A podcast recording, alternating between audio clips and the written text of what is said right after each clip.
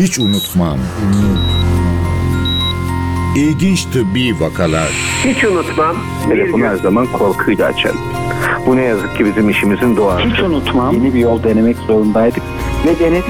Çaresizlikten. Ve bütün ekip aynı mutluluğu yaşadık.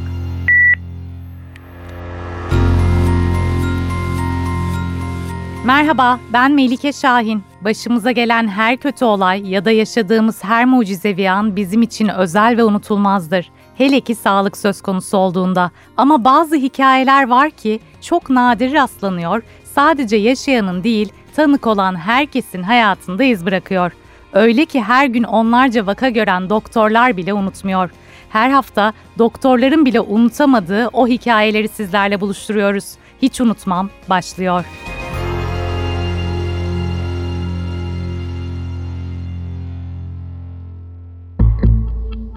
Eşi AIDS olduğunu ölmek üzereyken açıkladı. Onu kaybetti, test yaptırdığında kendisi de HIV pozitif olduğunu öğrendi. Bir ölüm, bir hayal kırıklığı ve mücadele edilmesi gereken bir hastalıkla baş başa kaldı. Bu hafta konuğumuz enfeksiyon hastalıkları uzmanı doçent doktor Asuman Şengöz İnan. Hastasının film gibi hikayesini gelin ondan dinleyelim. Merhaba Asuman Hanım, yayınımıza hoş geldiniz. Merhabalar, herkese sevgiler, saygılar. Bize biraz vakanızdan bahseder misiniz öncelikle? Ne zaman gelmişti ilk olarak size? Hangi şikayetlerle geldi? Şöyle 2020 yılında geldi bu hastamız. Aslında eşinde HIV pozitiflik saptanmış bir hasta, edinsel immün yetmezlik saptanmış hasta. Ancak eşi geç başvurduğu için ne yazık ki kaybedilmiş. Ve o kaybedilme döneminde hastamıza kendisinin HIV pozitif olduğunu söylediği için hastamıza da tetkik yapılmış. Kadın hasta 45 yaşında ev hanımı sosyoekonomik açıdan orta kötü olarak tanımlayabileceğim ev hanımı hastamdan bahsetmek istedim bugün sizlere.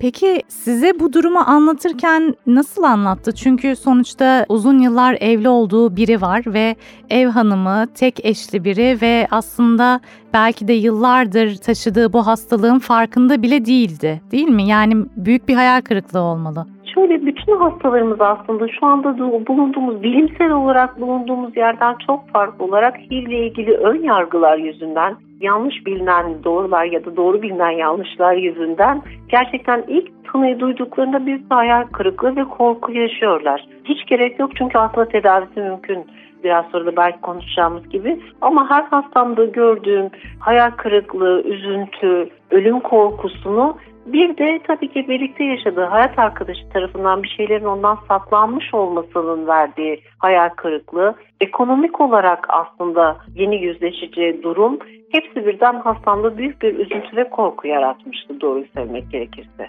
Peki sizce kaç yıldır HIV pozitifti? Baktığınız zaman hastalık durumuna ne durumdaydı belirtileri? Bana gelen kadın hastamızın bunu söylemek çok mümkün değil. Çünkü sonradan çocukları da var. Çocukları taradığımızda negatif olduklarını gördük.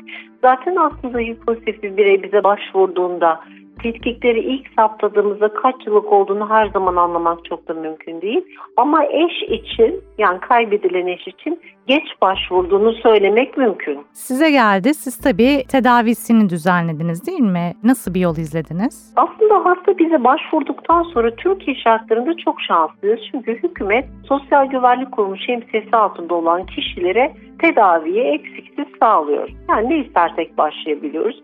Türkiye'de de modern ilaçlarımız var. Bir tablet ya da bir artı bir şeklinde hastalarımızın kullandığı yan etkileri oldukça az. Kısa bir sürede kanla mikroplarını negatif seviyeye çekebildiğimiz modern tedavilerimiz var. Hastaya öncelikle bunları anlattım tabii ki ilk görüşmemizde. Ben hastalarıma genellikle şunu söylüyorum. Başımıza her şey gelebilir biz şu anda bulunduğumuz andan itibaren ne yapabiliriz onu düşünmeliyiz diye. Hastayla tabii ki onu yatıştırmaya yönelik bir konuşma, hastalıkla ilgili bilgi verdikten sonra tedavimizi başladık. Gerçekten birinci ayda RNA, HIV RNA dediğimiz kanlı mikrop negatiflenmişti. Yani baskılanmıştı artık saplanamayacak düzeye düşmüştü.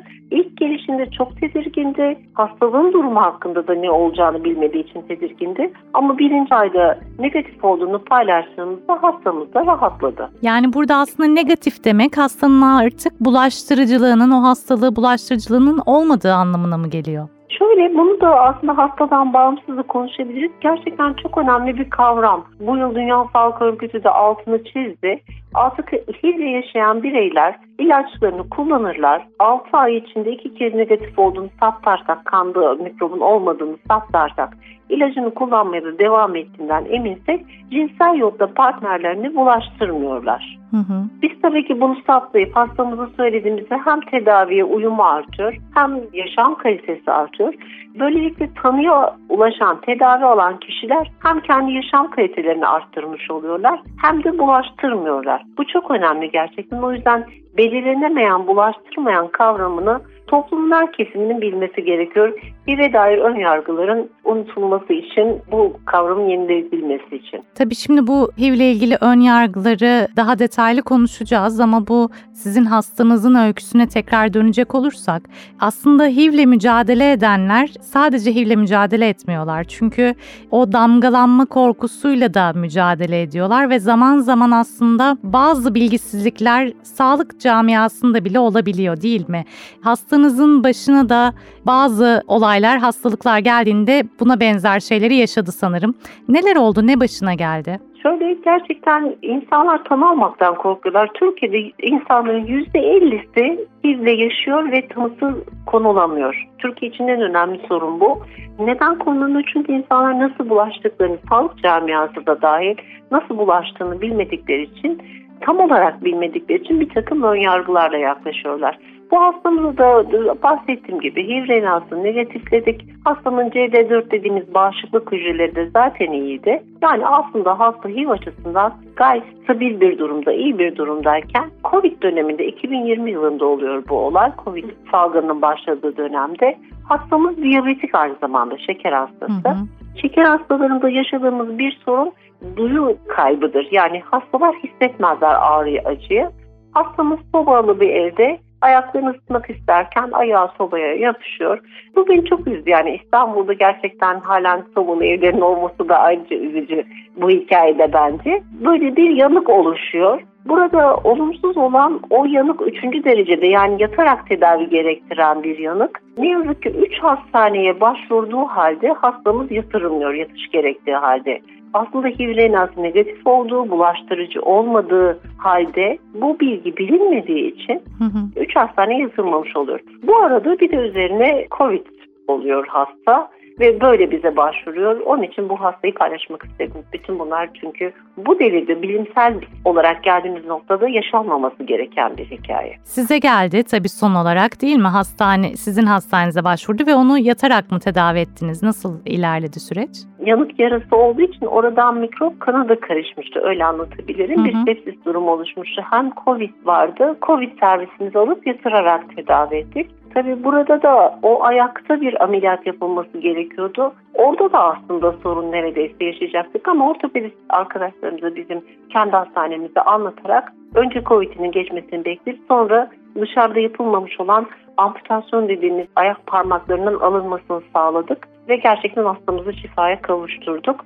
Ama şöyle söylemeliyim, burada aslında HIV olduğu için yatırılmaması hastanın yanık tedavisinin geciktirilmesi, olayın bir sepsise ve küçük de olsa bir organ kaybına yol açması tabii ki bu devirde yaşamamamız gereken olaylar tekrar söylediğim gibi. Peki şu anda hastanızın durumu nasıl? Tedavisi nasıl gidiyor? Hastamız doğrusu çok iyi. Çocukları da var. Hani bir doktor için duyulabilecek en güzel sözleri söylüyorlar. Onları sahiplendiğimiz için, yatışa kabul ettiğimiz için görevimiz bence. Hı hı. Ee, Bütün hekim arkadaşlarım da öyle yaptığını biliyorum. Diğer çalışma arkadaşlarımın da. Ama e, ömür boyu duacımızın diyecek kadar minnettarlar. Öyle olmamaları da gerekiyor. Sağlıkta eşitlik gerekiyor. Yani herkesin aslında sağlık hizmetlerine eşit olarak ulaşması gerekiyor. Bunu dediğim gibi Dünya Sağlık Örgütü de bir özet toplantı yaptı büyük bir konferansta ve belirlenemeyen bulaştırmayanı ve HIV'in bulaşmama yollarını herkesin artık bilmesi HIV pozitif bireylerinde sağlıkta eşitliğe ulaşması gerekir dedi. Bu hastamda bunun güzel bir örneği. Şu anda gerçekten çok iyi. Bunu da mutlulukla paylaşmak isterim. Gerçekten çok güzel haber ama tabii biz toplumsal farkındalığı konuşurken HIV'de sağlık camiasında sağlıkçıların dahi bazen eksik bilgilerle hayatlarını zorlaştırdığını görebiliyoruz. Belki o yüzden biraz daha ayrıntılı olarak anlatmak faydalı olacaktır. Ne sıklıkla görülüyor Türkiye'de? Şu anda ne kadar HIV pozitif birey olduğunu düşünüyoruz Türkiye'de? Türkiye'de doğrusu Sağlık Bakanlığı 1985 yılında ilk vakanın görülmesinden 2022 sonuna kadar hatta 2023 ortalarına kadar olan rakamlar açıklandı. 41.732 vaka var deniyor. Ama biz bunun e, en azından birkaç misli olduğunu uzmanlar olarak biliyoruz. Daha da önemlisi matematik modellemelerle eğer hiçbir şey yapmazsak bunları sizlerle konuşmazsak ben bu arada çok teşekkür ederim böyle bir program yaptığınız bunları duyurma fırsatı verdiğiniz için. Hiçbir şey yapmazsak 2030 yılına geldiğimizde yılda ya da 2040 yılında yılda 1,5 milyon yeni vaka çıkabileceğine dair bir takım matematik modelleme çalışmaları var. O yüzden gerçekten hepimiz özellikle insanların damgalamaktan kurtarılması, HIV'in nasıl bulaşmadığının tüm toplum kesimlerine anlatılması ve kişilerin tanı almaktan korkmamasını sağlamak durumundayız. Şimdi son yapılan aslında açıklamalara göre de özellikle Klimik Derneği'nin yaptığı sizin de üyesi olduğunuz aslında tüm dünyada HIV vakalarında bir azalma varken Türkiye'de bunun biraz daha artış eğiliminde olduğu yönünde veriler var değil mi? Bunun nedenini neye bağlıyorsunuz? Bir çalışma grubu başkanı ile birlikte sekreter olarak biz ben de kaleme almıştım gerçekten. Bunu özellikle duyurmak istedik. Şöyle adlı rakamlardan bahsedersek dünyada 39 milyon kişi HIV yaşıyor. Bu gerçekten çok büyük bir rakam. O nedenle sık sık gündeme getirmeliyiz. Bunun 1,5 milyonu çocuk. Yine 1,3 milyon kişi her yıl enfekte oluyor. Yani HIV ediniyor ve 130 bini çocuk yani ya her yıl şöyle bir göz önüne gözünüzün önüne getirmenizi rica ederim. 130 bin çocuk yeni HIV tanısı alıyor. Yine her yıl 680 bin kişi HIV nedeniyle kaybediliyor ve 84 bini çocuk. Yani her yıl halen 84 bin çocuk HIV nedeniyle ölüyor. Ama dünyada çok büyük çalışmalar var. B eşittir B'nin yanında büyük fonların ayrılması, hem özne derneklerinin, sivil toplum kuruluşlarının, hem akademisyenlerin hem hükümetlerin ortak işbirlikleriyle artık yeni HIV vakalarının azaltılması söz konusu. Bu yıl yine çok önemli bir gelişme oldu. Avustralya'nın Sydney kentinde HIV'in sıfırlandığı artık. Hı hı. Yani sıfıra yakın hale getirildiği bildirildi ki bu bir hayal gibiydi bu yıla kadar.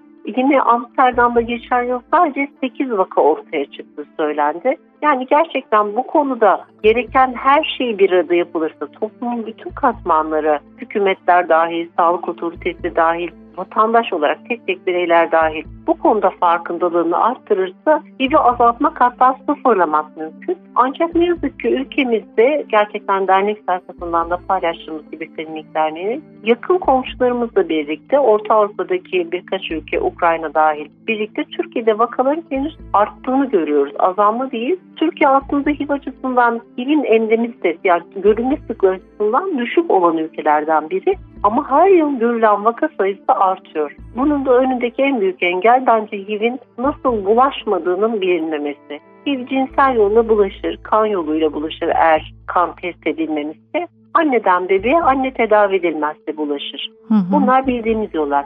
Ortak havlu kullanmakla, ortak tuvalet kullanmakla, aynı diş fırçasını kullanmakla bulaşmaz. Aynı ortamda bulunmakla bulaşmaz. Bunların kesinlikle bilinmesi ve dolayısıyla HIV pozitif kişilerin damgalanmaması gerekiyor ki HIV pozitif kişiler tanı almaktan korkmasınlar, çekinmesinler. Çünkü bugün geldiğimiz noktada evli enfekte bir kişi tedavisini olduğu sürece çocuk sahibi olur. Artık korunması bir ilişkiyle de çocuk sahibi Hı hı. olur. Gereken şartları sağlarsa kariyerine devam eder, işini devam ettirebilir ve HIV negatif bir bireyin neredeyse aynı yaşam süresini sürdürebilir. Bu bilgileri dediğim gibi toplumun tüm katmanlarına yaymamız gerekiyor hep birlikte. Artık sizin de belirttiğiniz gibi HIV anne babalardan sağlıklı bebekler dünyaya gelebiliyor. Hatta sizin de böyle e, hastalarınız olduğunu biliyorum değil mi?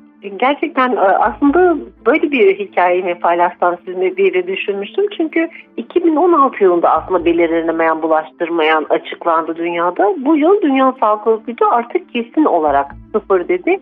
2016'da açıklandığından beri biz hastalarımıza belirli günlerde korunmasız ilişkiyi öneriyorduk çocuk sahibi olmak isteyen hastalarımıza. Dolayısıyla benim doğal yollarla oluşmuş hamilelikle dünyaya gelen bir pozitif anne babadan dünyaya gelmiş. Gerçekten benim bebeklerim diyorum onlar var. Hatta büyüdüler, kardeşleri oldu. Yani gerçekten HIV pozitif bir anne babadan anne ya da baba HIV pozitif ya da her ikisi de HIV pozitif anne babadan sağlıklı bebekler dünyaya geliyor. Eğer uygun takipler ve tedaviler yapılırsa bu da mutlulukla söylemek istediğim güzel bir haber yine.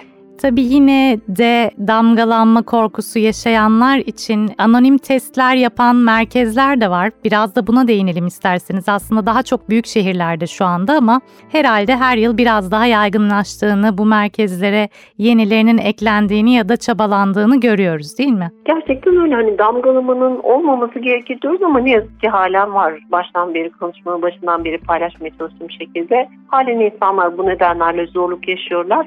Ancak anonim test merkezleri var. Mesela İstanbul'un Şişli Belediyesi bunu yapıyor söyleyebilirim. Bunların sayısının arttırılması, GDTM dediğimiz gönüllü test danışmanlık merkezlerinin arttırılması yönünde çabalarımız var. Tüm HIV uzmanları ve aktivistleri olarak. Kişilerin kimlik vermeden de test yaptırabilme özgürlüklerinin olması tanıya ulaşımı dolayısıyla toplumda yayılımının ve yeni vakaların ortaya çıkmasının azalmasına ulaşmamız için çok önemli adımlar olacak. Sayın Asuman Şengöz İnan çok teşekkür ederim. Çok keyifli bir sohbetti. Ben de çok teşekkür ederim. Bunların ulaşması bizler için çok önemli. Siz değerli basın mensuplarına bu nedenle gerçekten çok teşekkür ediyorum. Bizlere aracı olduğunuz için.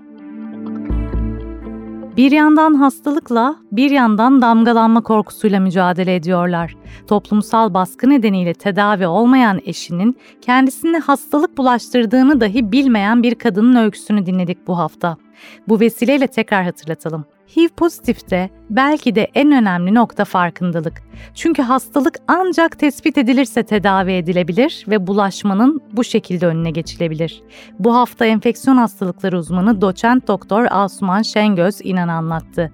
Ben Melike Şahin, prodüksiyondaysa Ersin Şişman vardı. Hiç unutmam sona erdi. Haftaya Perşembe günü saat 11.30'da başka bir doktorun hiç unutmam dediği hasta öyküsüyle yeniden birlikte olacağız. İyi günler.